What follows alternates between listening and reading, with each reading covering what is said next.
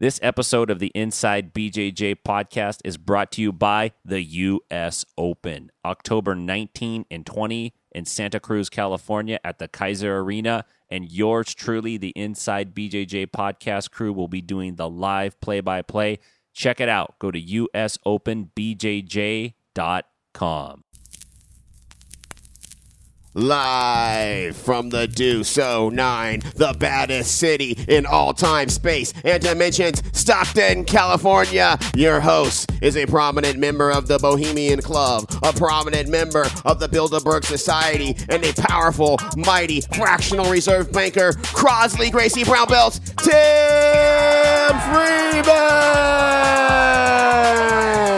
And back by popular demand, Crosley Gracie Black Belt, Ernest Mello! And today's special guest, Cobrina Black Belt, Tanner Rice! You know what time it is. It's about to get crazy. It's about to get friggin' nuts because this is the Inside BJJ Podcast.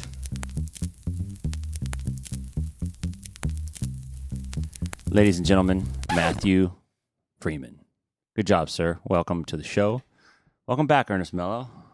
I'm back, motherfuckers. Uh, you warming? You warm? You warm enough? I Warmed up. just, uh, just He's back, brushed and the- within 10 seconds, he drops a F bomb. I just brushed the last few flakes of snow off of my shoulders. I want to remind everybody that today's show is brought to you by M Kimonos. If you want to look like you train jujitsu, and you don't want to look like you're trying out for Project Ru- Runway with your fashion gi, get an M Kimono. Go to www.mkimonos.com. Sign up, pick one up, pay for it, Do it. help the show, Do it. right? Most importantly, quit being fucking weird about it. That's right. Get an M Kimono. Also, if you want to get laid, you better get yourself an Inside BJJ Podcast t shirt. They're very nice, they fit perfectly, they feel real good on your skin. like, I mean, it's just kind of random. He threw that out there. They suck right up to your abs or gut It's Or gut. or gut. They curl under everything. They're actually pretty good shirts. They've um the one the one I have a few of them, but the one if that you're I buff got like me, you look real nice in it. the one that I got the one that I got first. Uh, it's lasted pretty well. Like they get softer when you wash them, Yeah, that's what she said. Chicks like to touch them. and now it feels like just a fabric sheet when I put it on. You think you could wear a fabric sheet if you weaved one together? I think I've we done need it. to get on that. That would be cool. It'd smell good. you look like a homeless Asian dude. You're like, dude, was that mesh back in the 80s? You know wh- what's up with the Asian people and their rainwear? You notice they always have like rainwear on, like slickers and So that's why you're not selling any t-shirts. You just insulted all the Asians. Yeah, Nick Green is not going to be cool with If this. they go for a walk down the street and the sprinklers are on, they have like on full rain gear, like those green rain boots with the frog frog eyes on the front. I've not seen that. you haven't seen it? No. They have like a full riot shield mask. What's up with them wearing the riot shield mask? Look at every- Riot Shield. You know, what I'm talking about those weird visors they wear, and they go way out and they fold them over their That's face. racist. Oh, you know, like an older, older Asian. Well, I lady. didn't. Yeah, Yeah. yeah. I'm thinking of fucking like. Nick Green wears one. Yeah, I'm thinking of like younger Asian people. I never fucking. See, yeah, but yeah, now Nick you- Green grapples in You'll one. see like Asian. You'll see like old Asian ladies like rifling through your garbage for collectibles, for dogs. and they're wearing like dish gloves. You're killing yourself right now. They're wearing like the yellow dish gloves. Like one glove, one has a stick with the nail Oh, in it yeah, so they yeah, can yeah. poke. yeah. and they're wearing the fucking galoshes with cut off sweats and like the hat you described, like they're playing poker or something Yeah. on the fucking on the Orient Express. Do they have the armband? yeah, the armband. What's up with the armband that car dealers wear? I never got that. Uh, maybe to hold their cash. I don't know. I don't know. Anyway, great show. Welcome back. We had a really good uh, podcast earlier in the week with Kid Peligro. If you haven't heard it, check it out. Pretty pretty interesting dude. If you own any kind of jujitsu books, chances are his name is on those books. Um, so he tells a pretty neat story. And we also had a really good premium podcast last week with Frank Galdo. He's a bounty hunter who kind of dabbled around in jujitsu and stuff, and he tells some pretty cool stories about chasing criminals and fighting them and stuff. It's pretty interesting. Kicking criminals in the balls. Yeah, he did a good ball kick, and he and, and when he kicked the guy in the balls, the guy said to this like fictitious audience, "He kicked me in the balls." It's like, He looked away into a camera that wasn't there. oh broke, broke man. the imaginary fourth wall. So what's going on? So uh we're gonna remind everybody you can check us out on Twitter at Inside BJJ, get a shirt, all that stuff. We still have plenty of shirts. We just sold out extra large. We sold the last one. But we have a lot of larges. We have a few mediums. I think larges probably fit most people. Uh, it's twenty bucks or thirty, whatever you want to give, but it includes shipping and it helps us out. And uh, Yeah, if you've been listening to the show for like over a year and, and you don't have a Inside BJJ podcast T-shirt, You're yeah. fucking up. That's kind of messed up. A premium subscription helps too. Go to insidebjj.com slash premium. And you don't just get the premium shows, you get everything in the back catalog. shame on you. Oh, I wanted to address a couple things. Shame. One is for the Android users. A few people have been complaining that the app hasn't been working. Uh, I sent a, a ticket in for reco- for uh, support, and the advice is to delete the app and reinstall Wait it. a minute. I'm just saying. These people that are complaining, do they have a premium subscription? yeah, right. You better have premium if you're complaining. The other thing is, is the app was just updated, which really kind of sucks. I don't like, and I have another beef with uh, the folks that help with the app that you can only listen to the shows now on Wi-Fi. Like if you're in your car, you can't stream it unless you're on a Wi-Fi connection. The fuck? Yeah, but if you have Stitcher, if you download the Stitcher app, um, while you're away, you can listen to it over, you know, just your phone connection or whatever. So just just a heads up. Yeah, one more thing to, to the people who are cheap and on food stamps and can't afford the two dollar um, premium subscription. Give us a review, and Tim for that review, Tim will send you a block of cheese. yeah, we call it uh, podcast cheese. What you got to do with these guys that are running your apps, you just got to tell, hey, what is porn doing? Like xvideos.com, whatever they got, I want that because you can beat off anywhere with that Oh my shit. God. You- Ernest is back. Ernest is back. He's dropping f bombs. He's talking beating off. He's talking Dude. porn. You can have He's the got it. worst cell Tim's phone. talking against Asians. I mean, we're off to a great start. You can have the worst cell phone and cell phone service in the world. You could have a a fucking bag jit- phone. You could have a jitterbug flip phone and somehow still somehow still be able to beat off the X videos. They Wow. might have That a- sounds like he's speaking from yeah, it experience. does. He's got like 16 phones in his I have house. literally held the phone in my left hand as I drive. Oh my god. You have a phone mounted. yeah. There's like a new ticket now for that. I'm like, I know this is It's for a my- heavier fine if you're looking at your phone and looking at porn and beating off while Yeah. you're driving. You're like, I don't I try This, not to. this gentleman looks like he may be shifting two different sticks. Oh my god, dude, You're come like, on. Oh. Whoa. Ernest Mellow. Sir, Sir. put that away. I'm like, what? We, There- this is a What about jujitsu what podcast. about what about the children? I'm in the privacy of my own vehicle. Jesus Christ. you know, he's got a point. It's his own vehicle. He should be able to do what he wants. Yeah. And Let's I'm in change motion. gears. Let's, ch- let's change Switching up, gears. switching up. So gears. hey, Wow. we had a women's self defense seminar yesterday. yeah, and, and It was free, and all the proceeds went to the women's and shelter. um, Master Master Amello over here Can't was segue from that. taught the seminar. It taught went the really well. seminar, um, it went really You well. taught some good techniques. I like one how of the was things, how was the action?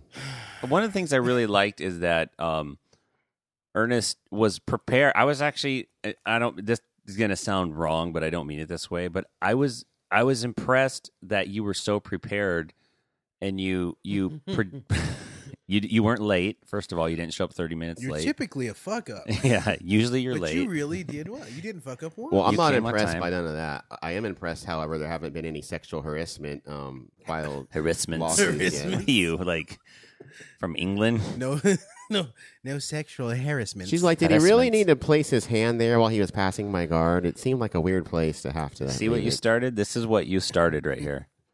No, but um I liked I liked the fact that you you kind of predicted ahead of time some of the questions that were going to be asked, which was why don't you poke him in the eye? Why don't you kick him in the balls, right?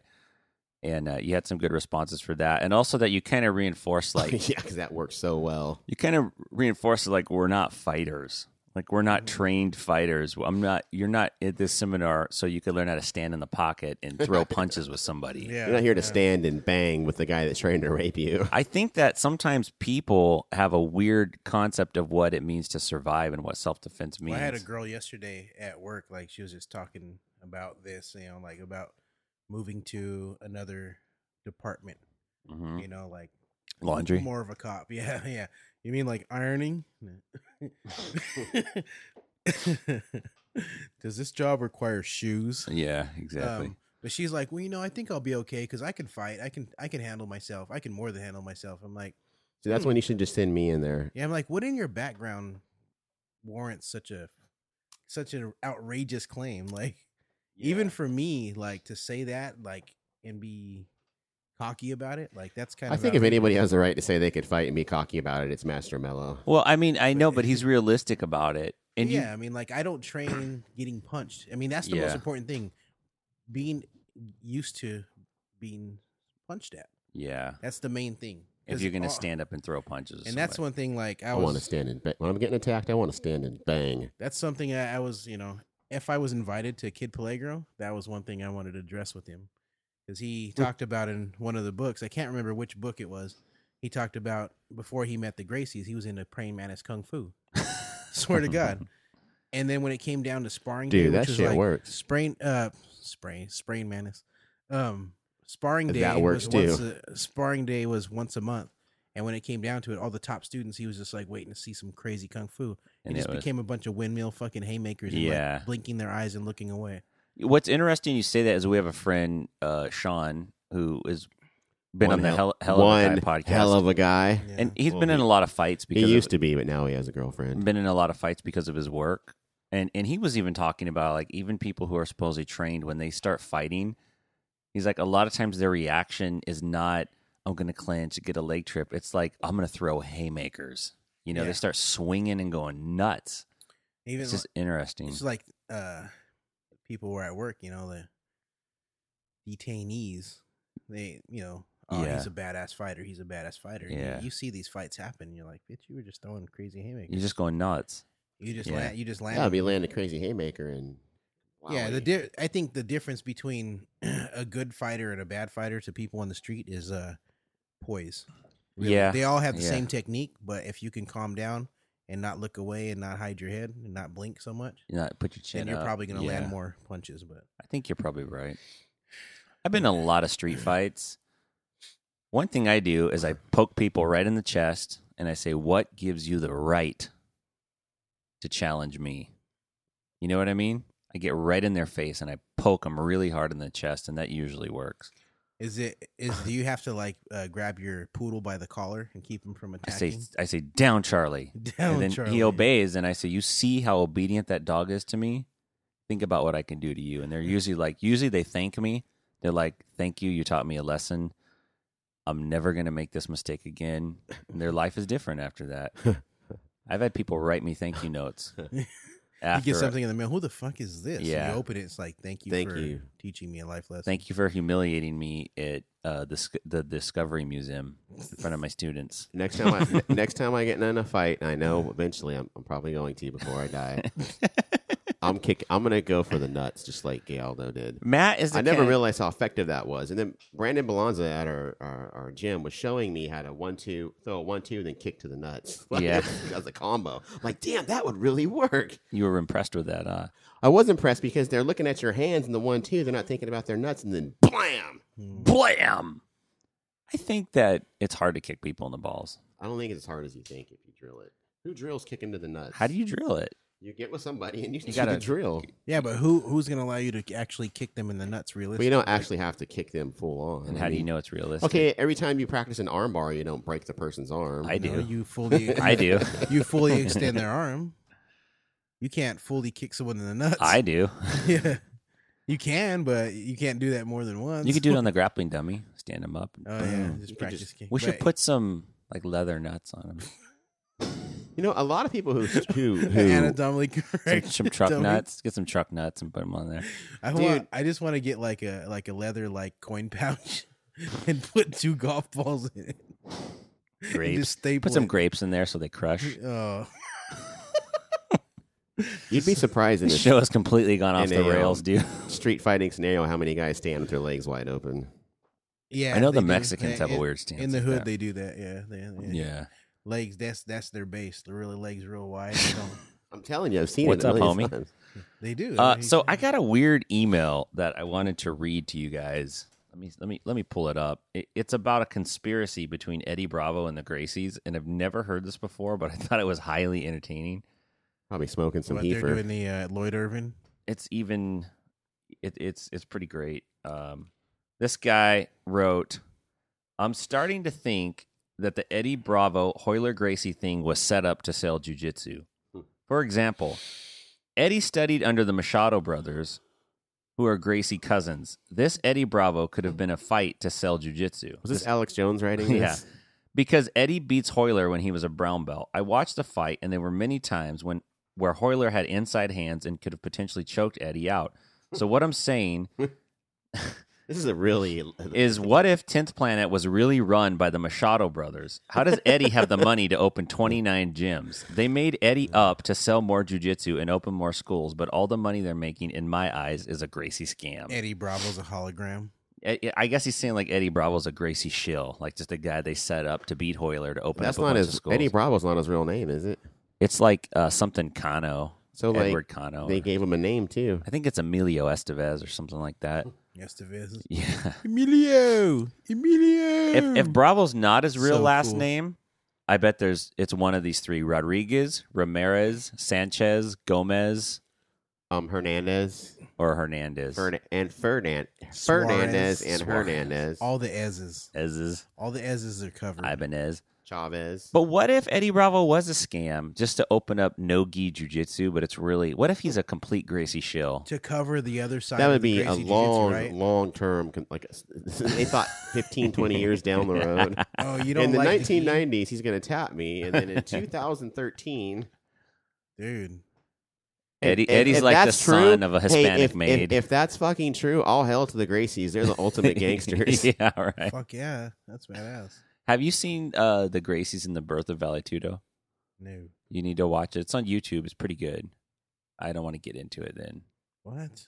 Yeah. not? I don't want to tell you about it. Well, I've I talked about it a few times. I just wondered if you saw it. I wanted to get your opinion. Look, I'm not one of those guys that like if you tell me a movie that I haven't seen yet, I'm like, well, I fucking ruined it. Now I don't want to watch it. well, it's not I a still movie. wanna First watch of all, it's not a movie. It's a documentary. There's, a, there's a difference, Ernest. I, that was good, Matt. All condescending to him. Hey, so the- you the- can go ahead and tell me, and I'll still it's just end up watching. it's it. just good. It's about the the Gracie family, and they talk a lot about the split in the family Mm-hmm. and how a lot of it had to do supposedly with Halls Gracie and Horian, because Halls was the son of Carlos, but he was raised by Elio, right? And that H- Halls was supposedly like a super standout, like way more gifted than everyone else in the family, and that Mhm. caused weird friction when Helio finally had a son, Horian. I have no idea if there's truth to it, but it's true. it was interesting. It was really interesting to watch. And supposedly Halls was like a super innovator, like innovated a bunch of stuff way past what people were doing. But uh, I yeah, wanted he to know if you was saw like it. he was like recruiting freestyle wrestlers and competing, Yeah, competing like with the singlet on in freestyle competition. And wasn't he li- like a hand glider or something? He died. Was it the guy that- yeah. Yeah, I think uh, Will Farrell commented on that. Really? Yeah, and old school. Stupid. Do you think that if he was around right now, he would approve of Hollis? just his competition in general. That's his just son. gassing out. I'm Just pr- pretty gassing sure out he would and- approve of his son. You think he would approve That's of the ridiculous. gassing That's a out? ridiculous. He makes him- he Just makes gassing him- out and he- giving up. He makes him take his mother's name instead of the Gracie When did he name. gas out? Like Like uh, in the, the, last time ever in the UFC. yeah, but the UFC sucks. Yeah, it does. The UFC look, you don't even have to submit anybody or knock anybody out. You just have to point fight now to win in the UFC. Like, That's you make that's it- you make an, it- you an make it a bad- exaggeration. You just have to point fight. That- all- Calm all you have down, to- Oak- calm down, my Dude. Oki friend. case in That point, is not entirely true. Lyoto Machida, point fighter. George St. And he Pierre, lost point his last fighter. fight. Anderson Silva, point fighter. He got knocked out. Uh, who else? Uh, These little lightweight guys. Those guys couldn't even knock me out. They couldn't hurt a fly. Dude, anybody can knock you Ping, out. ping, ping, ping, ping, ping, ping. Little pingy punches. Inside BJJ Stella can knock you out. Pingy punches. It's nothing. Your Little- son, your son can knock. Who's you the out. heavyweight champion? Cain Velasquez. Point fighter. Name another one. Who else? Chuck Liddell, point fighting. Randy Couture, point fighting. Mike Tyson, Point fighter. fighter.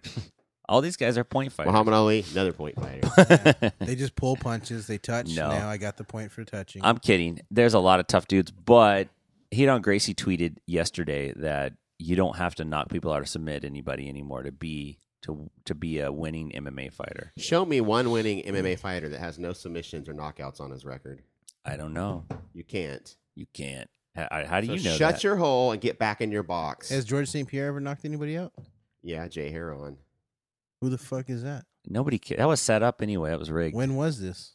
It was like ten years ago. Okay, yeah. So back when nobody- That was funny right there. He's got a lot of TKOs back when nobody gave a shit who George St. Pierre was. and when he was- submissions and submissions. I gotta say this though. When I met George St. Pierre before he was champion, he was a really nice dude.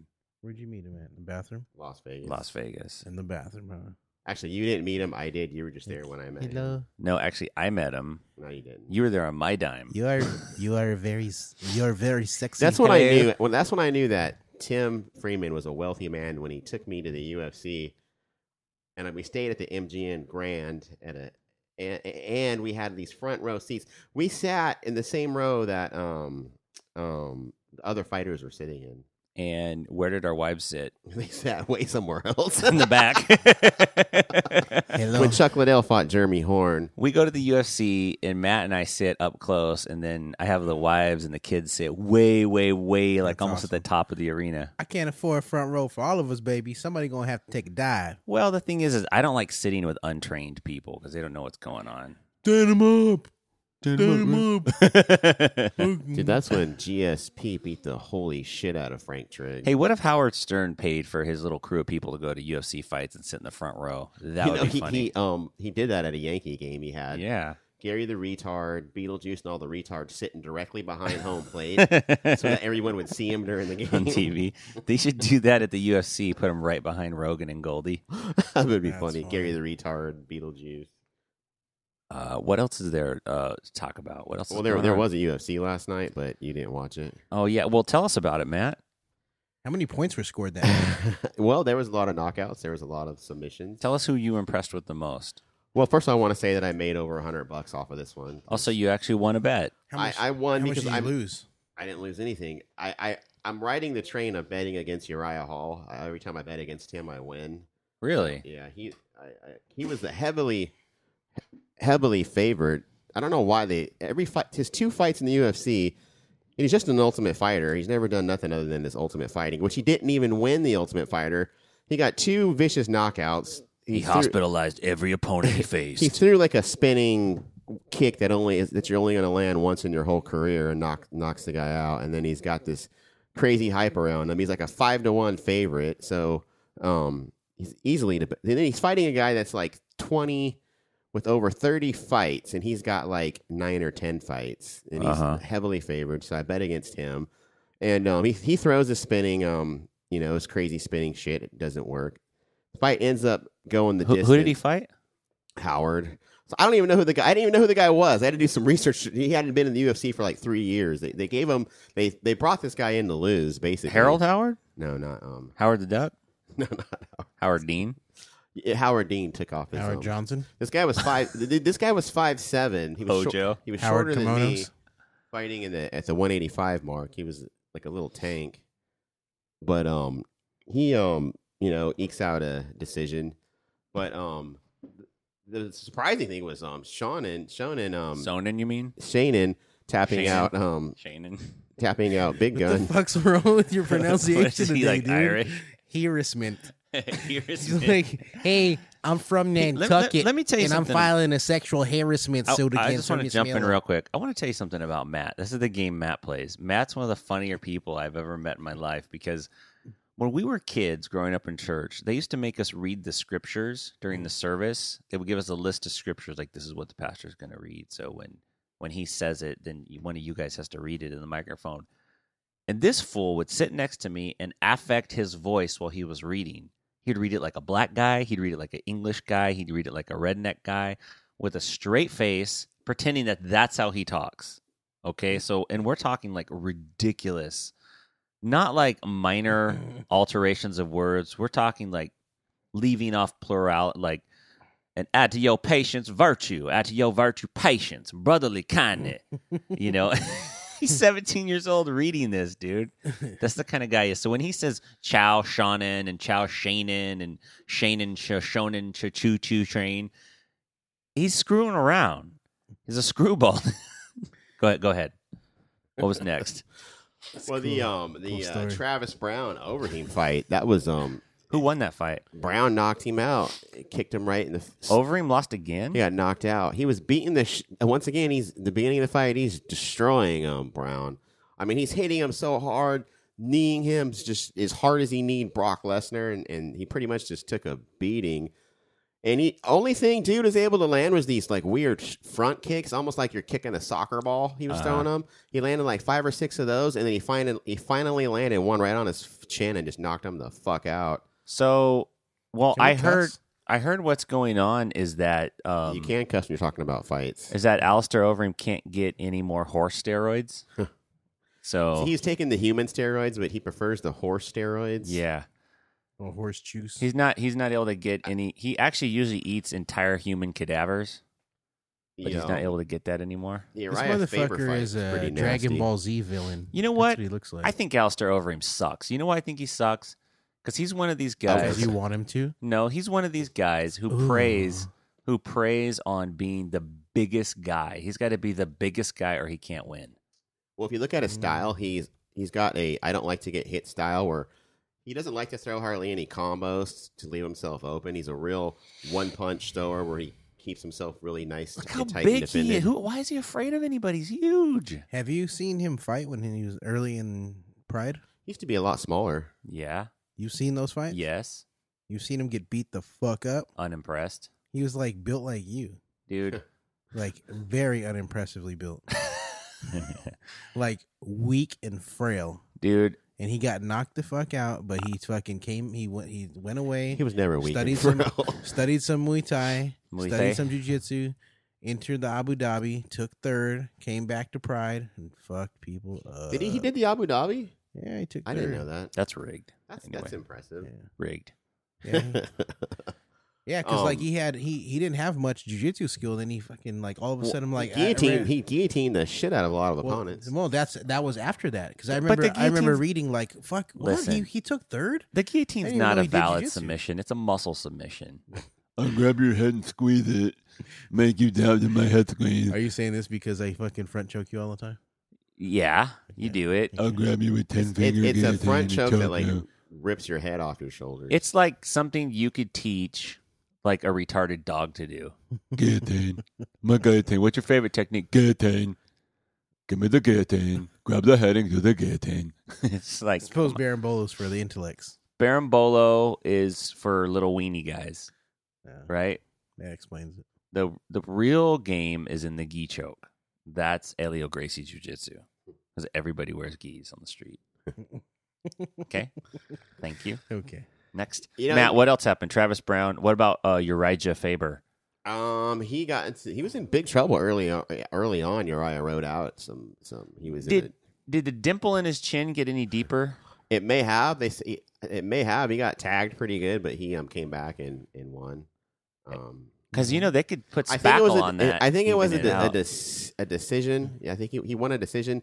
By that time, I was really drunk. By the by the time that fight came, that doesn't sound like the Matt I Hard to know. Remember exactly what happened? You drink? What about Matt Brown? He's Matt Brown's been on a run, He dude. fucked up Mike Pyle. He's He- he won just- like six fights in a row, seven in a row. Pyle's been on a pretty decent run too, but um Matt Brown put it into it. And then what about oh, you talk, what about Michael Johnson? You know, um, he beat the shit out of Joe Lazon for three rounds. Like I was impressed with the beating Joe Lazon took. Like that was impressive. Is Michael Johnson related to Michael Jordan? Um, Ben, Oh no, never mind. No, like I'm Related so to Howard I'm still Johnson. stupid because I think MJ is Michael. Ja- is he related to Michael Jackson? I wonder what what happens next for um, How- How did Sean Joe and, uh, Lausen do? Like he just. He's he's got the shit beat out of him. That's what he did. I like watching him fight. He got pounded on. He's a tough dude. I was actually probably impressed the most that night by how bad of a beating he took and kept fighting than any other thing that happened. And it was a great, pro- one of the best cards they've ever put together, for especially for free. It was a lot of great fights. Manny Gambirian fought I didn't catch that one. That was the earlier prelim. against Cole Miller. Yeah, I guess he beat, Got a decision against Cole Miller. he beat Cole Miller. Yeah. s- Um, somebody else fought. Somebody thanked, um, tweeted a, a thank you to. I think James, James Vick tweeted out a thank you to Lloyd Irvin and everyone. was- Who? Lloyd Irvin's got a weird video online about like for leg lock training, and he has a broomstick that he's taping up, It's really weird. He's lost his mind. He's gone. Com- he's gone mad. He's gone mad. Hey, we need to take a quick break, and uh, we'll be right back with Tanner Wright. This is an Inside BJJ Premium episode flashback to the Frank Gallardo Premium episode. To get the full episode, go to InsideBJJ.com slash premium and subscribe to a premium membership. Yeah. So- out, out in the middle of nowhere. I am. I'm out in the middle of nowhere. He's huge. I'm tired, and and Boy, and and you really could have used some Gracie jujitsu, right? In this I, I, situation. I, I could have used you guys actually. Well, maybe not because you were seven years old at the time. But um, I ended up. Let's see. So he was sort of in like kind of this natural stance, and and I kicked him in the balls. and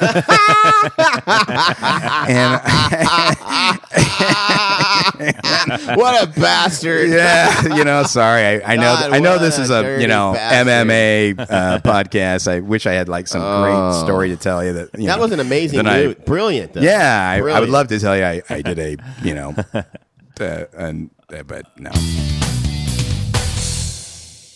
Welcome back to the Inside BJJ podcast. We're joined on the line with a local black belt that I've seen around at quite a few competitions, and his family is is pretty well known in Northern California.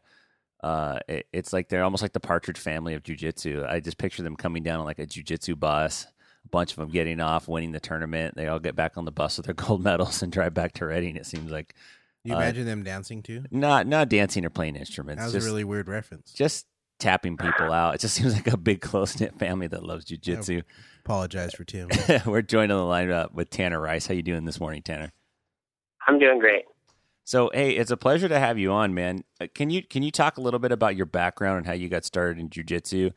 Uh, specifically, Um, your your dad started in jujitsu first, right? And then kind of kind of taught taught the sons. Is that is that kind of accurate?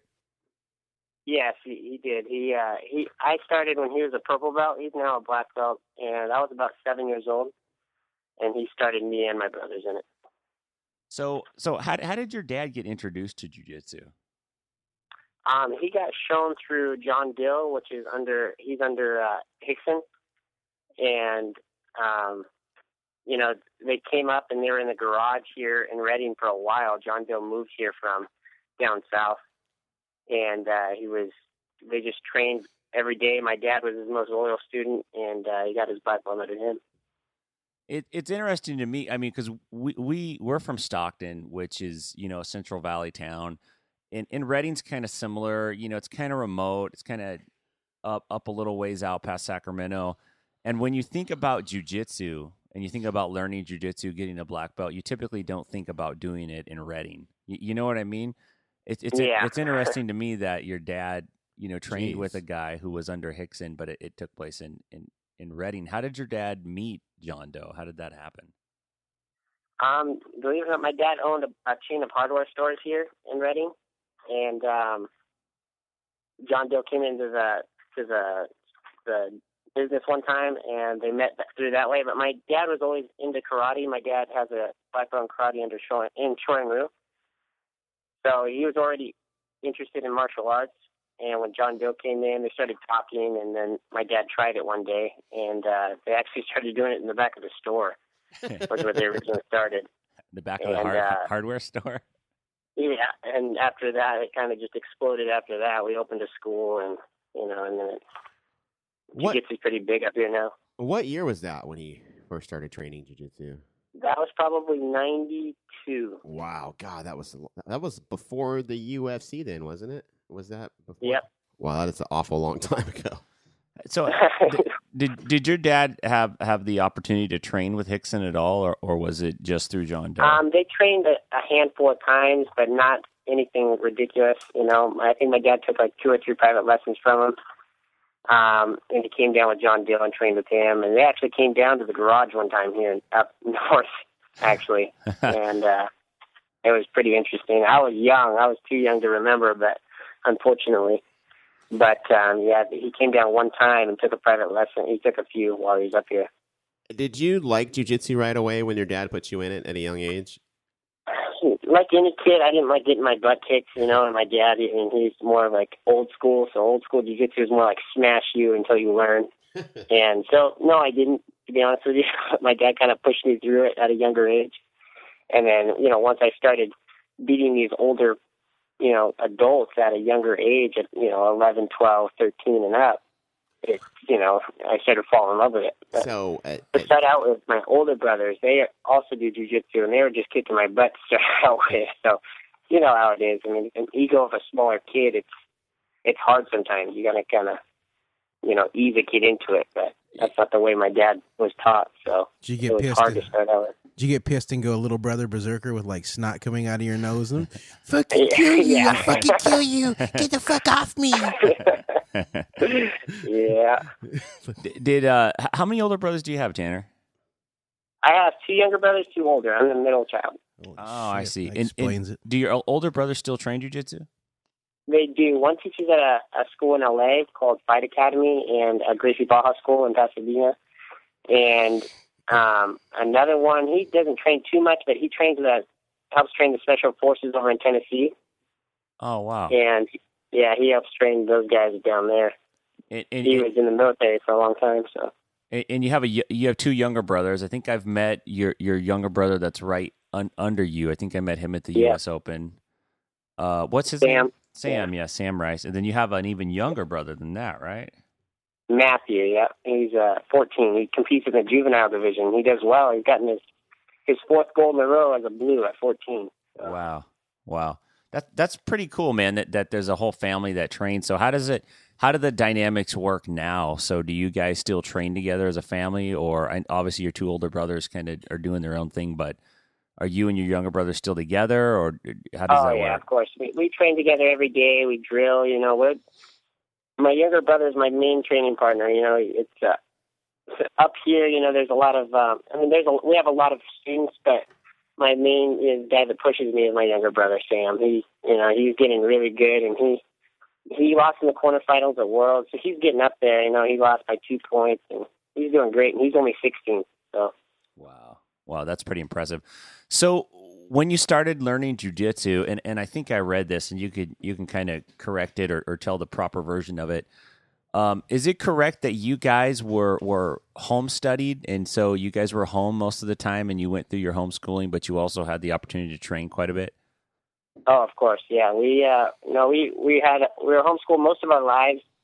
Um, I went to high school for two years, and then you know we opened the gym, and then um, after that I had to teach and stuff, and I was started teaching at a young age. So you know the gym's been here for a long time, and you know we uh, we train hard. We have a lot of connections here, and um, yeah. But as far as my younger brothers go, they didn't even go to high school. They're all homeschooled, and they just train all day with me. So Did it's they awesome. did they ever ever because I was home studied from like sixth uh seventh grade to to twelfth grade and I, I didn't like it that much, but I also didn't have a bunch of cool brothers that I got to train jujitsu with all day. I was basically Yeah. just, you know, in my room being a weirdo.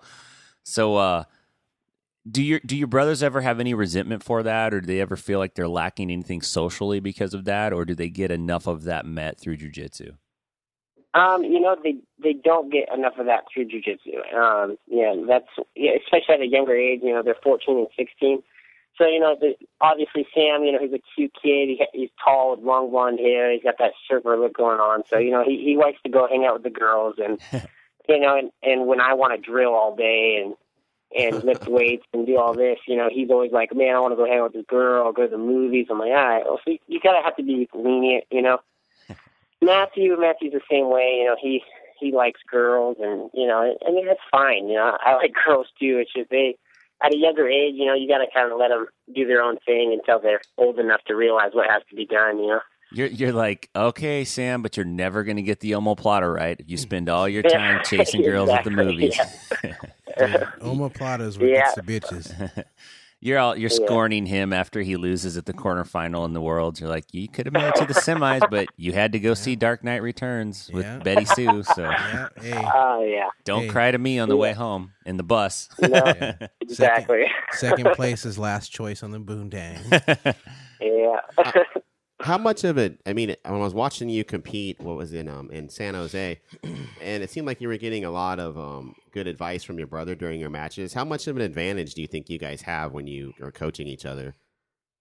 Um, I think we have a great advantage because you know we we drill together, and you know all we do is train with each other. And so you know when we when we compete or when we roll against each other, we know exactly what we want to do, you know, and um, we know exactly what you know what moves we like and we don't like, and what situations we're bad in and good in. So you know it's good because when Sam sees that, you know he, he knows exactly what you know where I like to go, so he can yell at me. Maybe I'm not thinking right while competing, and he'll yell at me, and I'll remember, and I'm the same way with him. So it's great to to have him in my corner and my dad. You know, obviously hearing my dad yell at me in the corner is really good. So Do you guys have a secret like sibling language that nobody understands? no, no, not much. We kind of just yell at each other. Like um, it's kind of funny because a lot of people have, um, you know, like have uh, names for moves and stuff, like flower sweep and all that. Yeah. But we don't really. You're like Cantor, Uh, we bebop, don't- bebop, bebop, buddy, Yeah. bebop. And You're like, what the fuck? What is that? What is he saying? Yeah, I- exactly. oh, so we, we dude. we don't really have any names of moves, so we just kind of just yell what we want to do. Well, I guess we should try to get a secret code down or something. So It, it might it might go faster you know, Yeah. instead of like yeah, swing probably. your that- left leg over his right Yeah. shoulder. So w- one of the Yeah. things that uh, I remember reading about you is is that your your dad cannot watch you compete live, right? Wasn't this a thing where like when you did the worlds, he was pretty nervous and and he would he stayed home and he would call in to somebody for updates while you're competing, right? Because he just kind of couldn't handle the intensity of it. Yeah, he did. He it was. I don't know why he's like that. He just gets so nervous, man. I think he's gonna have a freaking heart attack over there. His face turns all red and stuff. You know, like he gets nervous when all of us compete. So but he he goes to the ones like America's Cup. He was there, you know, and uh, U.S. Open. He goes to. So he goes to the one pretty close to us. But like Worlds and stuff, he gets so freaking nervous, man. It's, it's hard for him. You know, like uh, like the pro league. He didn't. You know, he just watched over the over the computer. He he was too nervous to even try to figure or try to watch. So, you know, it's just I don't know. I, I think you know I think one day he'll he'll wish that he was there. You know, hopefully when we do something great. But you know, it, it's uh, but I think he um he over exaggerates a little some of the time, but he gets pretty emotional when we compete too. So Yeah, I mean, I could see that though, especially if you, you know you're the first to learn jujitsu and you're up and reading and you're kind of doing this out of your out of the back of your hardware store, then your garage, and and you get your boys involved, and then your boys start reaching these really high levels in jujitsu. I could see where that's would be really exciting to watch as a father, but also make make a father extremely nervous to watch just because he oh yeah. he, he probably wants you guys to win so badly and do well, but you know it's probably hard to contain it. That would that would probably make me feel the same way, to be honest. Hey, can you talk about so, so you you earned your black belt from Cobrinha? Can you talk about how how did you meet Cobrinha and, and and how did you get hooked up with him and start training with Cobrinha? to be honest with you, um, you know, up here in Reading, like I said, it's small. So like when I when I met Sabrina, I didn't even know any of those guys, like Michael Wingy, all those guys. Like I didn't really know who they were. And then my dad found a camp, like a world's training camp, and he's like, "Man, you want to go?" And I'm like, "Oh, sure." You know, that's you know, I'll, I'll go. And then when I met Sabrina, you know, obviously he he helped me a lot, and um, and he took me in, and he you know he showed me a lot of stuff and uh, then I could take it back here to Reading and and you know drill it and do what I could with it. But the way I met him was through the World's Training Camp, and that's where I met like Michael Wangy and all those guys, and they you know obviously they kicked my ass, and then you know I loved it after that, and I kept on going down there. It, it's it's interesting to me that uh, what, what belt level were you at when you when you met these guys? I was brown. So so you're a brown belt and you were a pretty active competitor. I'm I'm assuming, right? Oh yeah, I was. I just wasn't you know at that level that I am now. Yeah, and, and it's and it's like you weren't really tied into the the who's who of, of jujitsu. So you're just kind of like training, putting your time in, working really hard. Um, you know, but but like you said, you didn't really know who all these guys were. It wasn't like you were following all these dudes. Like that's Cobrinha, Yeah. that's Michael Lange, that's this guy. So you go Yeah. down there and you train with them, and and how did you do at the training? I mean, obviously they're world they're world class black belts, but they had to have seen something in you, right? That they wanted to kind of help you and take you under their wing. You know, the only thing is that man, I just and that's one thing that my brothers don't really like about me down here is I man, I'll train seven days a week all day long just because, you know, I love it and my work ethic I think is the main thing. I'm not a very talented guy, so what I have to do, I have to work harder than everyone else to, to you know, to learn a freaking a scissor sweep. You know what I mean? So if it, you know, I have to do it over and over again before someone does it. You know, a talented person will do it one time and know it. So I think just because, like, when I went down there, I you know, I worked really hard. I never complained. You know, I was sore or anything. I just, you know, if they if Cabrini told me to go with someone, I would go as hard as I possibly could. And if I lost, you know, he saw that I was going hard and I gave it my all. So um, I think he just probably noticed the work ethic. That's what he told me anyway. Um, he said, you know, you have, you know, you're and a great kid, and and I already had been to Brazil before I went to Cabrinas, and uh, you know, and I I spoke Portuguese, and you know, he knew that I put in a lot of work. Um, I think that's why probably he noticed me. Probably, I you know, but the main thing I think is just because I, you know, I trained my heart out. I was there for every class. You know, I would never miss a class while I was down there. So So how did uh, so before you trained with Cobrinha, were you mostly training with your dad? And and you said you went to Brazil, but I mean, who who was your main instructor? Who who were you learning from? Where were you kind of getting better? I was, you know, to be honest with you, man, I was, I wouldn't, you know, I was just training. You know, I had no, I was kind of going blindfolded for a little while. Wow. Um, so it was. T- that's what I'm saying is it was tough. It, you know, and when I met Cabrina, like you know, he helped me a lot. He gave me some drills to do, and it just changed my game instantly.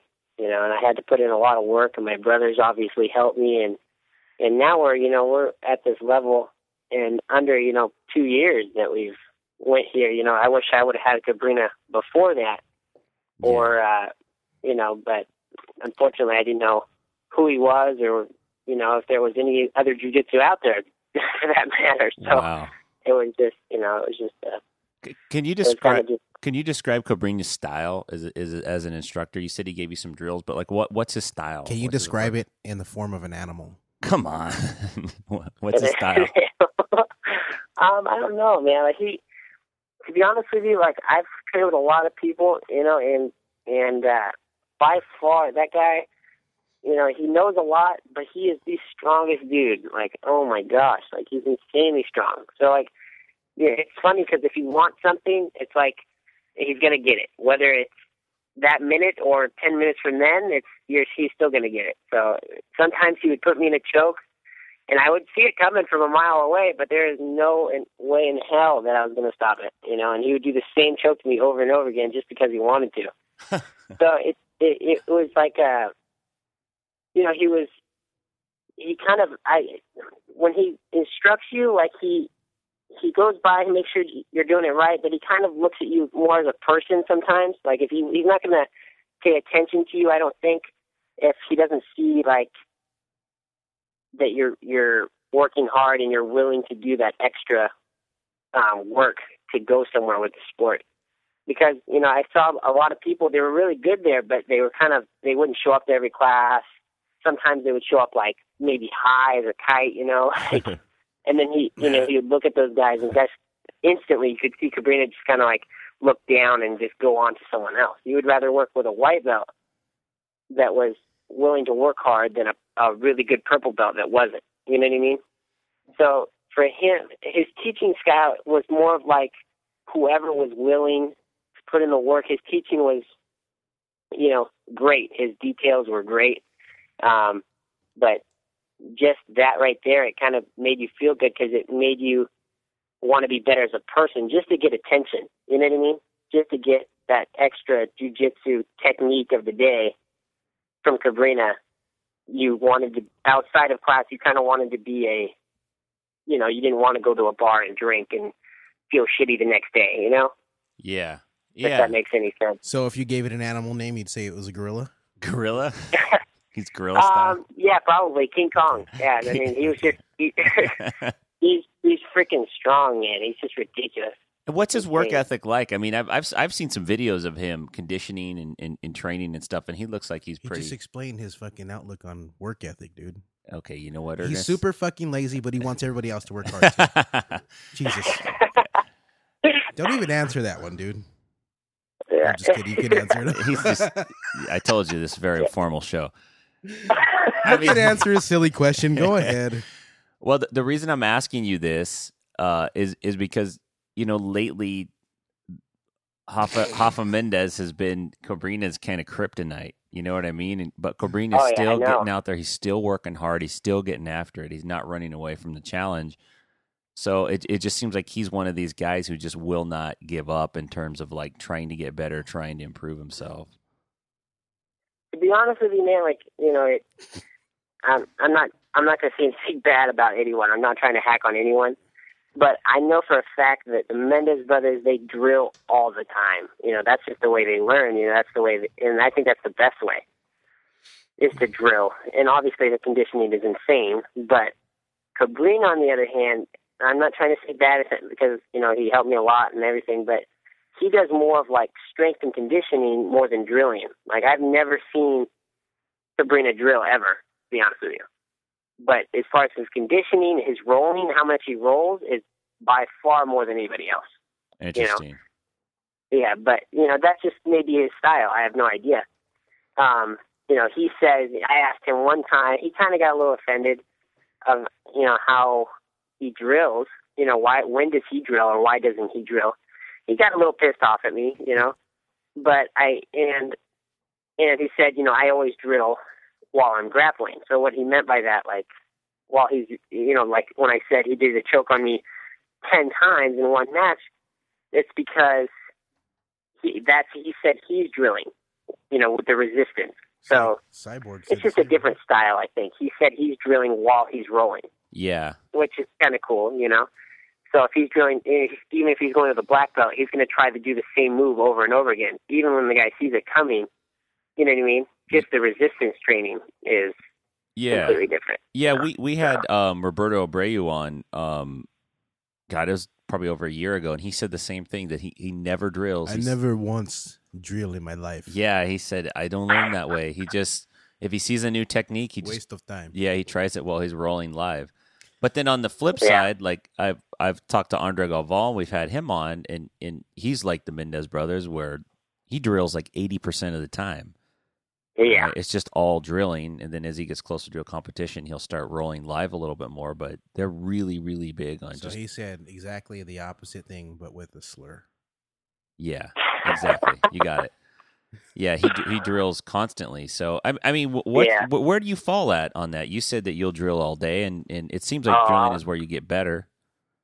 Yeah, I think drilling. I mean, if you think about it, like you know, if you take the Meow brothers for example, they're not very strong. I mean, they're you know they're ripped dudes, but they're not like they're not like huge. You know what I mean? They're not strong kids. You know, they're you know they drill all day. That's what they're known for.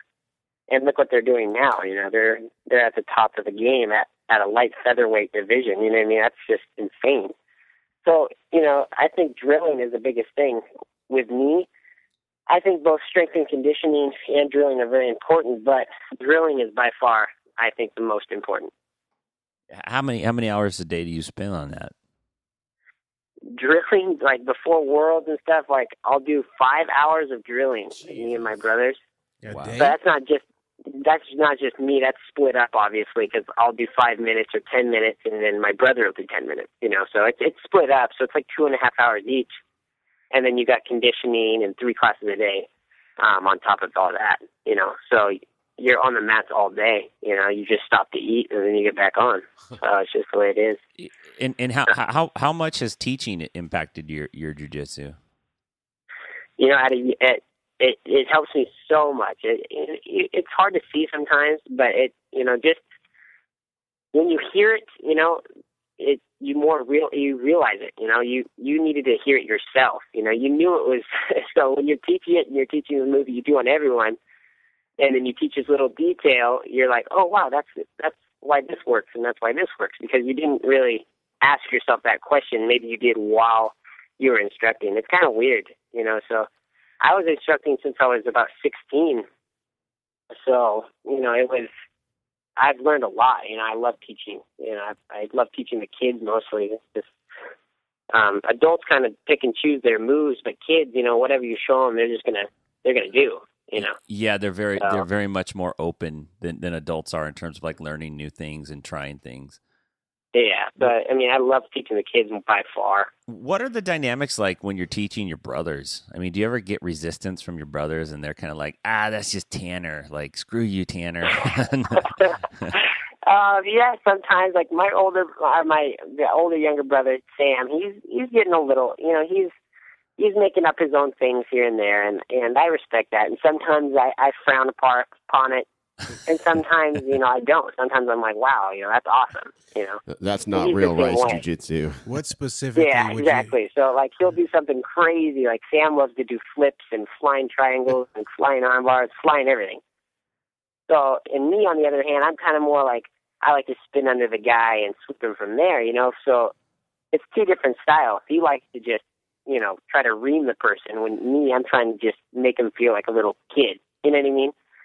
So our two different styles, like that's why we train so well together, is because we push each other in the styles that we're not used to but he uh you know as far as the teaching goes like sometimes i'll show him something and you can tell he listens to everything but sometimes you know when he rolls it'll be right there in front of his face what i showed him and he'll be like nah i'm not going to do this i'm going to do this so you know he, he listens you know he shuts his mouth and listens and so does my other younger brother and uh you know and he does and um he respects me a lot though and i respect him so you know we work well together yeah, yeah. I mean, it, it's it's anytime you have the family dynamic involved, it's it's always a, a, a little bit extra. I wanted to ask you, and, and I think this is this is right. You have a, a student, a girl student in your kids program. I think her name is Sophia, who wins a bunch of tournaments. Is that correct? yeah Yeah, but the reason I ask because I have a student in my kids program named Justin, and uh, Justin keeps losing to Sophia. It in, You, in is that like the chick with the long braid? Yeah, it- like it- Mexican chick. every finals match, it's like Justin loses to Sophia. It's happened like four dude, times I give now. that kid so much shit during practice. I'm like, dude, just pretend it's Sophia. You know, tell- yeah, we tell him that, and then if he's like if he's dogging it, we're like, dude, you're never gonna beat Sophia that way, Yeah, dude. you're not gonna- yeah. or it's the other kid he's rolling with him, and like, dude, just just tell him to call you Sophia. He'll just he'll let you pass his guard and fucking submit him. yeah She's a, That's she's a awesome. pretty good little competitor though, man. Uh, it it uh, the last time they they matched up, Justin was like, "Oh, dude, Sophia's here again." it's like, man, yeah, he- she needs to just stay Yeah. home. yeah. She, they like they those both those girls, her and her sister, take privates. You know, twice a week, and you know they're there for every class, and sometimes adults class too. You know, and then they work out and drill by themselves. Um, you know, after the classes, so they're putting in a ton of work. You know, they're they're you know they lift weights, they do everything they need to do. You know, so How do you how, um, how do you incorporate the kids into the adult class? I mean, at what age and in, in how do, how does that work? Because we we kind of try to do the same thing, but it's kind of like on a per kid basis. It almost seems like whether they're ready to move and train with the adults or not. Yeah, it's you know, it's uh when we when we let the kids come in, it's more of like, you know, you're here because you can be, you know, kind of thing. It's not like you're you're going to be ch- you know, you're there when it's adult class, you're focusing on the adults. It's their time. You know what I mean? When it's kid when the kids show up, you have to kind of, you know, you walk by, you make sure they do it right. But while you're while they're rolling or anything else, you kind of have to focus on the adults because it's their time. You know, it's in and um, you know the kids' class; they have their own time. But as far as the techniques go, you know, you- we don't just let uh, any kid just walk in. You know, as long as he can handle, if we think that he can handle the techniques that we show in the adult class, or they, you know, they're very respectful and they're, you know, they're very well mannered, where they won't out um, act out in class, then yeah, they can show up to adult class. That's where, you know, but we're not just going to let a brand new kid just walk into to the adult class. It's just you can't let that happen.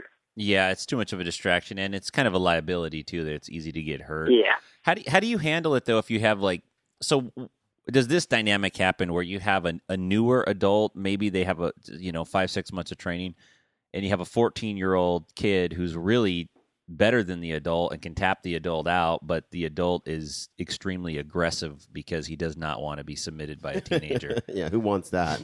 D- does that scenario ever play out with you guys? Oh yeah, uh, all the time, it, and it, all the time. It, but you know, the people here, I, I like it because it kind of keeps. The, Reading's a smaller town, you know, so like there's a lot of egotistical people like, oh, this is my town, you know, and they walk around with their tap out shirts and in, in their, you know what I mean? They're taking it. eh, So, and there's a lot of MMA fights like in the casinos and crap, you know. So there's a lot of guys that will come in, they're like, oh, I want to get my ground game, you know, caught up, and I have a week left until my fight, and I'm like, oh, well, you're going to learn a lot in a week, you know, like great. So why don't you go with this 14 year old girl? and then the 14 year old girl taps him out right before he has his MMA fight. You know what I mean? So, so it's and Oh, we have, dude, that's a it YouTube- seriously you- happens like every other day here. YouTube It's horrible, sensation you right know? there. Yeah, so th- then they're like, "Oh my gosh, like this 14 year old girl just tapped me out, and I'm going, and people are paying me to, you know, uh, people are paying to watch me at this freaking casino, you know." So it's hilarious. So and, and it keeps the it keeps the gym more of a family environment. It keeps the egotistical guys out and the people that are willing to learn in, you know, by putting the kids with those guys. Do they ever That's what I believe. Have you ever seen the scenario where that they come in and they got their fight and you put them with this 14 year old girl and they get tapped out? Do you ever see them becoming humble and sticking with it, or do they always never come back? Never come back. you know, to be honest with you, eighty percent of them man leave. You know, um, but those guys that go, holy shit, you know, maybe I shouldn't take this fight. You know, then they, you know, They back then, out of their you know, fight. They, I would. yeah, they realize that. We've had a few guys, you know, we had this big, like, 260 pound, like, just black dude, just like huge. And he comes in, and, you know, Matthew, Matthew's 14, you know, he's got braces, he's got zits all over his face, and he taps him out. You know what I mean? And then he's like, shit, you know, I'm, I'm supposed to go pro. We have pro fighters that come in that Sam is just screaming, you know, making him scream. Like 240 pound dudes, and it's like, you know, and it, and some of them stay, and some of them their egos just literally can't handle it. Like they just give up, and they're just like, I can't go there. I'm going to go to this other gym, to where I'm like the best one, and everybody loves me. You know what I mean? yeah. So it, it as far as like the ego, it, yeah, you can see them. You sit there and watch them, and as soon as they get tapped out, it's like almost you know if they're going to stay or if they're going to leave.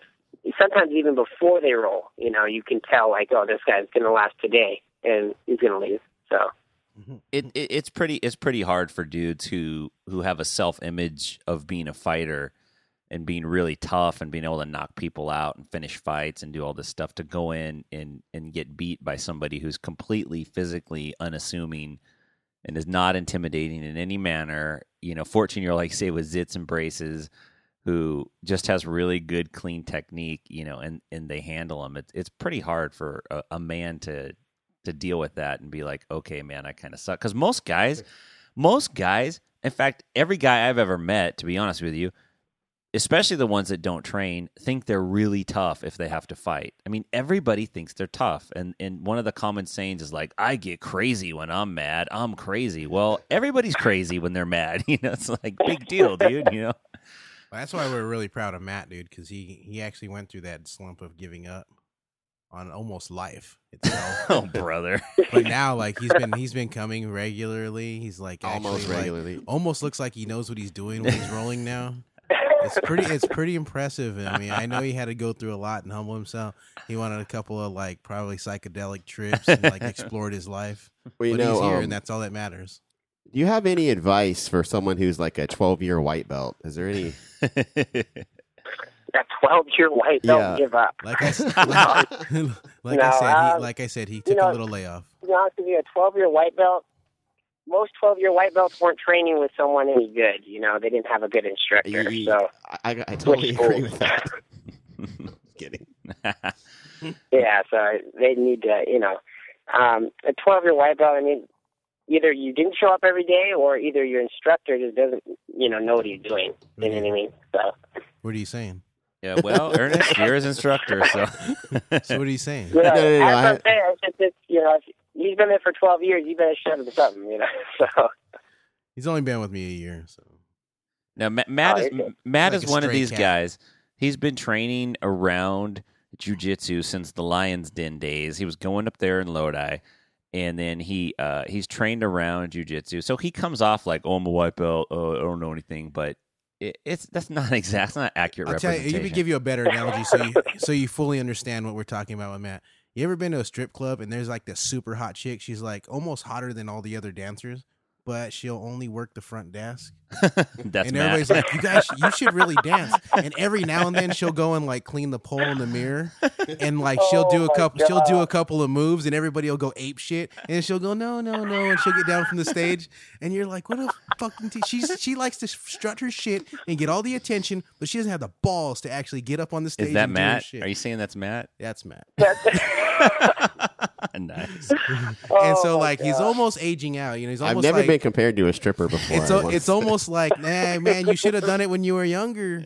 But like, you know, fuck. I mean, give you it, should have done it when you were young. give it, give it the old college try. You know, never too late. Hey, let's uh let's jump to our rumor segment. Tanner, we got some uh, rumors lined up for you. And uh, it's a special segment. It's it, we haven't brought it out in a while, and we've been thinking, man, we got to bring the rumors out. So we're gonna bring them out. I Hope you're ready, sir. All right, that's good.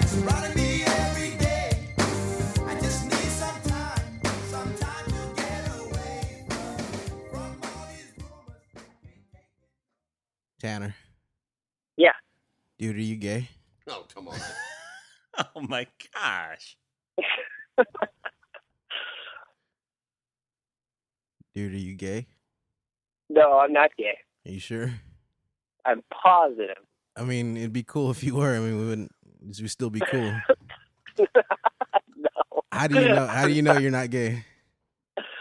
Um, I don't know. I mean, I have a girlfriend. She's hot, you know, and I really like it. And you know, like it's, uh, I don't, you know, um, when I watch a porno, I don't stare at the dude's balls. You know, that's, that's probably how I know.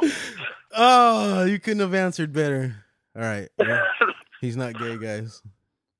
Okay, cross that one off the list. Yeah, okay. Well, I, End scene. I, I just want to say this, Tanner. I don't know any of the questions he's gonna ask beforehand, so I Here he just, goes, backpedaling ass Tim. look. Jesus I'm gonna see Christ. Tanner in a tournament, right? I'm gonna see him. I don't too. want Tanner to hurt me, dude. I don't want the Rice brothers to be Oh fuck! They're gonna sick their That four. was not the question I thought you were gonna ask me. Holy shit! They are gonna sick their fourteen-year-old zit-faced, braced-out brother on me, and he's gonna punk me in a tournament in front of everybody. Did you call dude. my brother gay? no, I didn't. I just asked him if he was. I didn't call him. Uh, do, you, anything. do you have any more rumors, Ernest? That was it. That was wow, That was the only one. I- wow, man, holy Mm. crap, Ernest Mello. That that even surprised me. You made me extremely uncomfortable with that question, dude. Uh, Wow. Tanner, you're a pretty Oh. good sport, dude. You're a Dude. pretty cool dude, man. Uh, Thank you. yeah, I'd like to get up there and train with you guys in Reading. yeah. It's far. it's like three hours from Stockton. Well, though, I think. Tim, he's not gay, so I don't Yeah, know. it I is. don't Yeah, know. I don't way. Tim, on the other hand, So do you- dabbles in the gayness. Do you ever um do you ever travel around to gyms in Northern California and, and drop in, or, or do you mainly just kind of stick stick up there in Reading? You know, um, I do. You know, um, I went down to Sacramento and mostly like San Jose and Santa Cruz area. Um, I'll go down there a lot. You know, like Kyotera, I've been there, and like uh, um, I've trained with Manny Diaz and them. So it's ki- it's fun training with those guys. You know, Nathan and them. Yeah, So yeah, you know, I, I go down there once in a while, but we, you know, me and Nathan, like, there's still that competitor aspect there, so it's kind of hard around the gyms when you're going to com- be competing against them, you know. So it's kind of weird too. So yeah. We I don't go as mu- often as I as I want to. we we actually we had Nate on Nate Mendelson on last last weekend. He was the guest on the show. So yeah, it's it, I really like talking to local guys that are black belts and that are competing and that are kind of trying to trying to get out there. And and one of the things we like to do is is help promote what you guys are doing because you know the jujitsu magazines and all that stuff. They're always focused on like. The Mendez brothers, or you know, Hodger Gracie, They or are, Buscetta, yeah. or and, and that's cool. Those guys are awesome, right? They deserve credit. They put in a lot of hard work and hard time.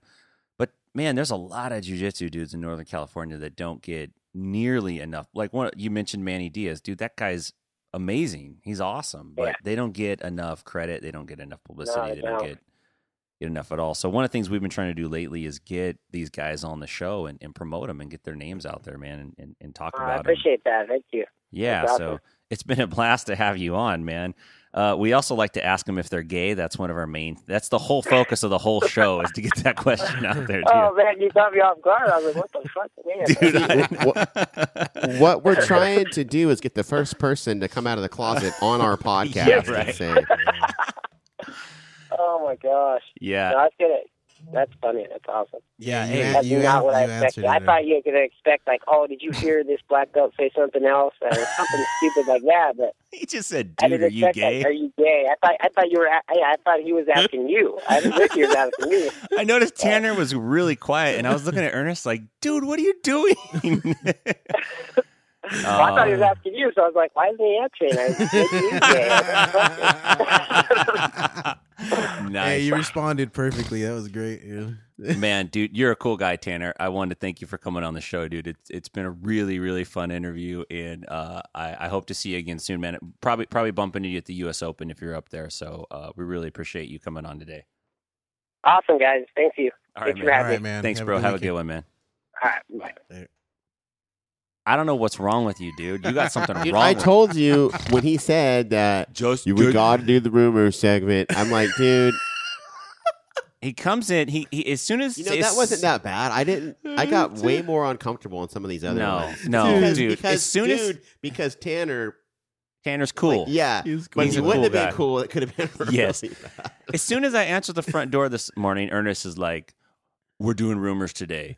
I want you to make sure you tell Ranner, Tanner before time that we're doing rumors, and then you need to bring it up again and make sure he's cool with it." I like how you were scared as shit when we first sat down. Before we started recording, you're like, dude, are you going to really super offend him, dude? Come on, seriously, are you going to really offend him? I'm like, just do the segment. I I I love you and I hate you at the same time, dude. I you walk a very fine line, dude. It sometimes you get on the wrong side of the line. Sometimes you do sometimes you do things and they turn out really funny and the guest laughs hard and then sometimes it's extremely silent and uncomfortable when you when you Either have, way, we get a response. Oh man. This is the worst thing that could have happened, by the way. Oh, yeah, because It's now he's embol- encouragement. now he's It's emboldened. encouragement. Yeah. Dude, are you a tranny? That'll be the next one. Dude, have you ever been touched in an inappropriate way by Lloyd Irvin? yeah, Have you been molested? that'll be the next one. Well, I wanted to ask those questions, but you wouldn't let me. I did, I did want to ask um, last week when we, when we went to the uh, Kurt Osiander submission only. I wanted to ask Sean Roberts if um, Lloyd Irvin ever touched him in an inappropriate way at the Kumite. Oh, brother. Hey, you in my house, you staying in my house for free? Oh, you gonna my act, God. You gonna act like this? Oh my god. We got to take a Oh, quick we ain't cool? Hey guys, this is Tim here.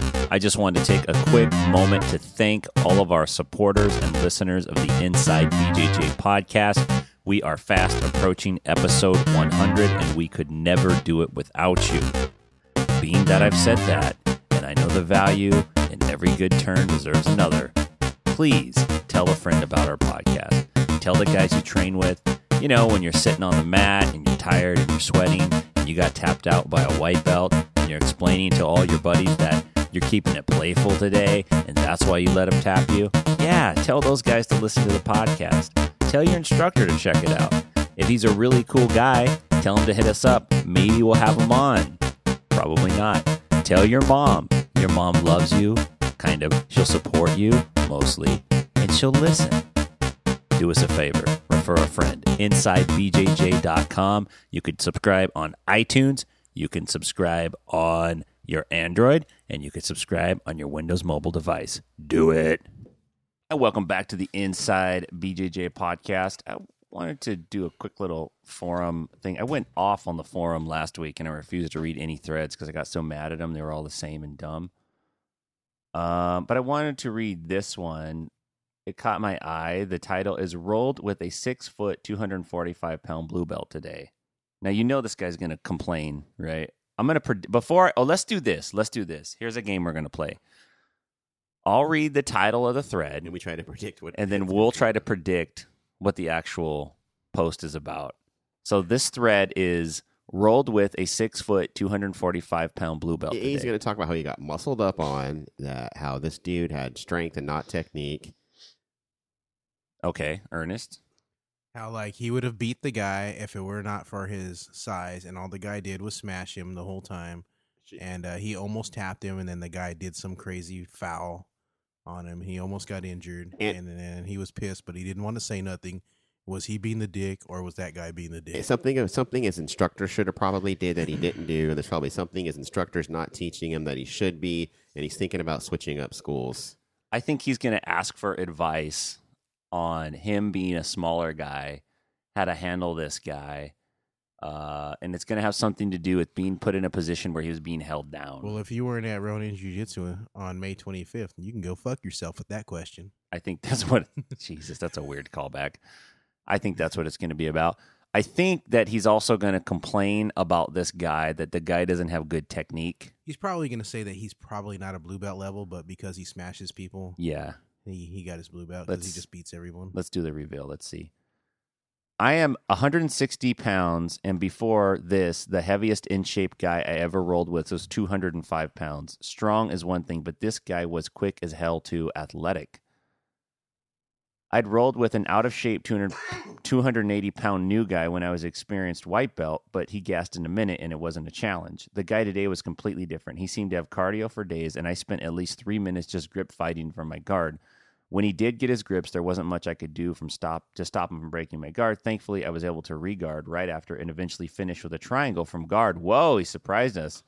But it was one of the most challenging roles I ever had. He's self congratulating. Yes, right now. he wants to give himself a compliment. I can only imagine what his side control pressure is like, and I can only imagine it because he wasn't good enough to get me in side control. I've never said that the size strength thing doesn't matter, but I'd experienced it, but I've never experienced it to that degree before. It was definitely an eye opener. Certain things just did not work the way they normally do, and I can't wait to roll with him again. No doubt I'm going to learn a lot.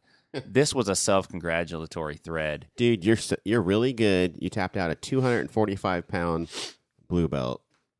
All So, right. is he- Congratulations. Is he a white belt, or what is he? What is he? Didn't say his rank and how long. I think been he's a training? blue belt. He's just he's basically it was a brag thread. I thought it was a, a poor me thread. It was a brag thread. And usually there's only two kinds of threads. There's I'm Um, serious. Look, here's the kind of threads there are. There's there's a couple, right? There's a there's a I suck and I want to complain and I want everyone to like give me a little boost on the message boards. Like you're good, man. Stick with it.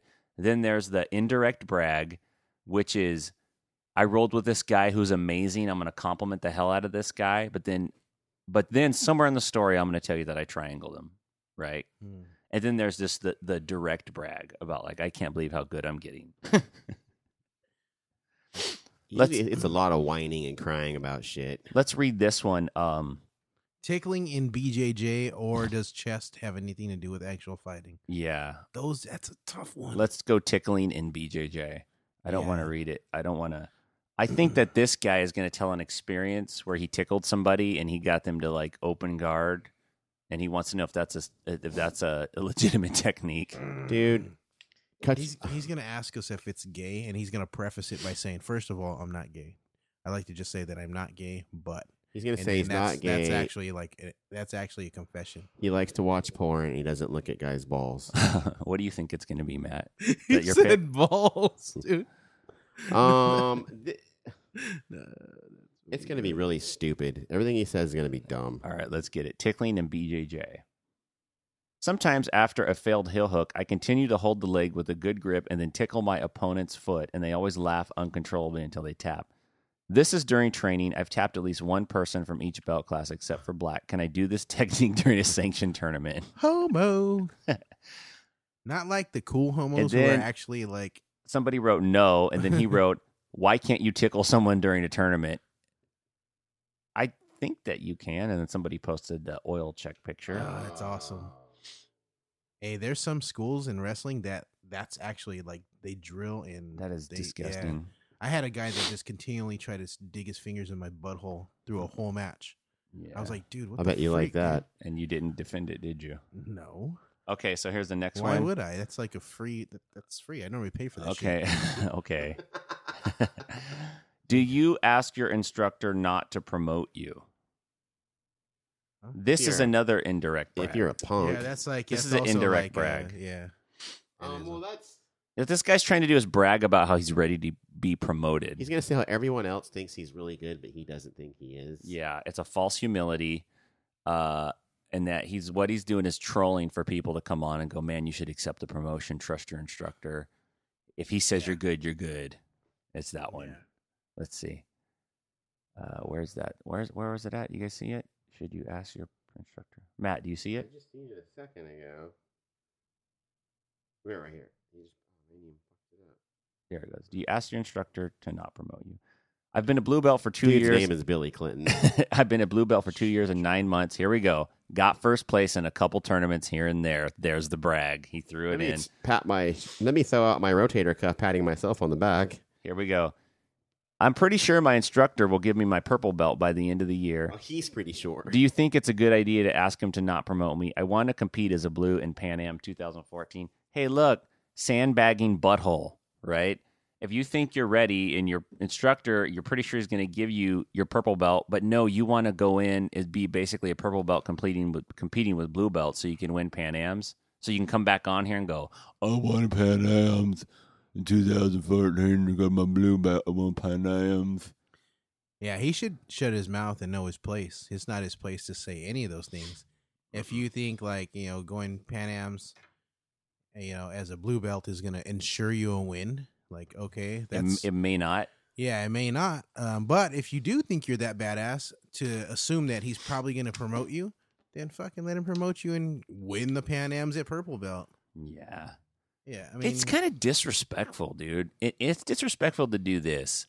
I don't want to be promoted because I want to go to this tournament and and, and and win at my belt level. Um, because what you're doing is you're assuming everyone else you're competing against is chump change. Like you're automatically better than the rest of the division, and your purple belt doesn't mean jack, dude. You could go in there and get smashed by another blue belt. There's Yeah. guys that are good and they're good at competition jiu-jitsu they're good with dealing with the time frames and they could pass your guard and hold you down for five minutes and you're screwed and you will lose the match Dude, or I will guarantee there's some blue belt that would just straight tap this guy out. probably that too it makes me sick I just don't like people. I just don't like people that assume that they know when somebody should be promoted. You know, even Yeah.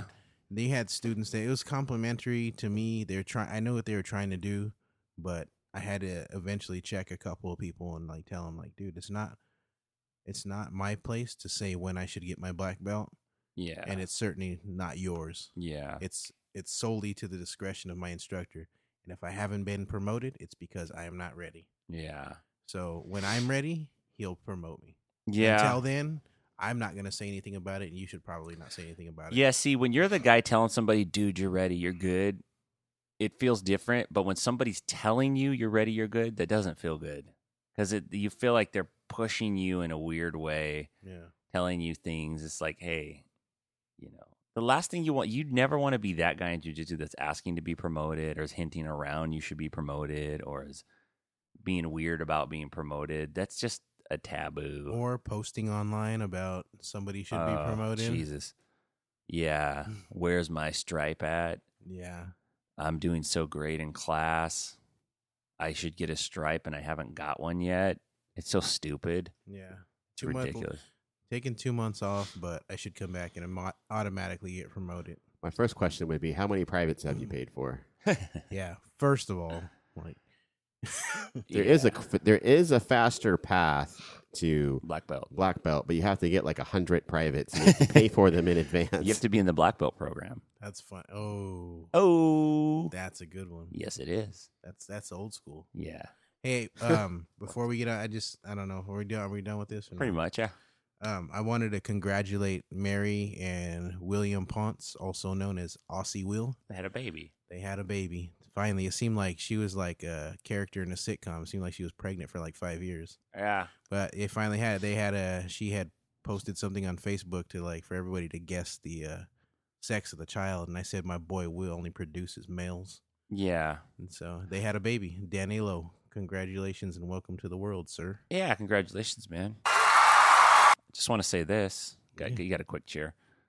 Australian women, it takes them 14 months to fully give birth. They don't. They're not on a nine month cycle. She's technically like doesn't. She's not really Australian. She's She- like from Europe. It's all the right? meat pies they eat. She,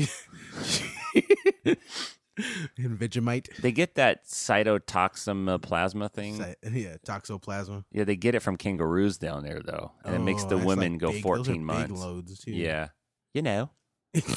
she's she's from Uruguay. Well, maybe we can get the baby a boomerang, little baby boomerang. Oh, with the rattle. yeah, Yeah. a rattlesnake. Ooh. He gave me a dirty look. Just a little rattle. You can just like. What about a practice big before- Outback jackknife? yeah, that's We not could get him nice. some shit that he doesn't get- get. William, in right? Australia, yeah. William was a cool guy. He Yeah, he's stopped really in cool. and dropped in at the gym and trained. He, He came just- twice actually. Yeah, he just sent me an email saying that they're coming back uh, when the baby's a year. Oh, so he'll bring great, the great. he'll bring the baby. Now we got to see this guy's kid and hear about how smart he already knows his ABCs, mate. he drinks Fosters. He loves Fosters. He loves Gotta hear that, Fosters. yeah. you're an idiot. He loves Crocodile Dundee. He's we feed him solely on koala milk. he drinks koala milk. Koala milk. Koala milk. Cow milk is in right with evolution. so- Koala meat is really good. Is it? And so is panda meat. Really? Panda's delicious, dude. You ever had chupacabra? I uh, I Tastes have. just like chicken. have you ever had midget? midget is good. I mean, they're so tender. It's like veal. Yeah? You raise them in a cage. you Oh, 'cause don't they're let them out. tiny- They're tiny little limbs. You They just don't, like, give them really enough move room to much. turn around. A rump roast on a midget is delish. You actually want to keep the lights out, keep it real dark too. if we crash in the Antarctic, dude, and we have to eat somebody and a midget's there, Oh, dude, Sorry, he's buddy. Going down. he's going you're, s- down. you're not dude. gonna be able to. Can you imagine being a midget on a flight full of full size people and the You're- plane crashes and you're there's no fucked. food? You know he's looking around like these fools are Oh, gonna eat me. Your Right. best thing to do is to gather as much warm clothing and bedding and food supplies and hit the fucking Road. mountains Get as soon out as of there, possible. dude. Find a small cave, which shouldn't be hard. You just get a little. Just find any Like- crevice you can tuck yourself into and call a home. a little mouse hole in a tree. And just Uh, live yeah, outside. this is real great, guys. Now, not now. Not only it's going to say inside BJJ racist, anti-black, anti-gay. Now we're going to be anti-midget. well, Matt, you got to be what you We're not are. anti midget. We love midgets, especially I'm just if we're on saying- a plane trip. when the plane crashes, they're the first to go down. Thanks, guys, for listening. It's a good show. Welcome back, Ernest. Yeah, I, I did miss you. I'm not gonna lie. I missed you. I missed being here. It was awesome. But you're gonna go back on ice for four more weeks. Yeah, for that whole dude, are you gay thing. skate, skate, y'all.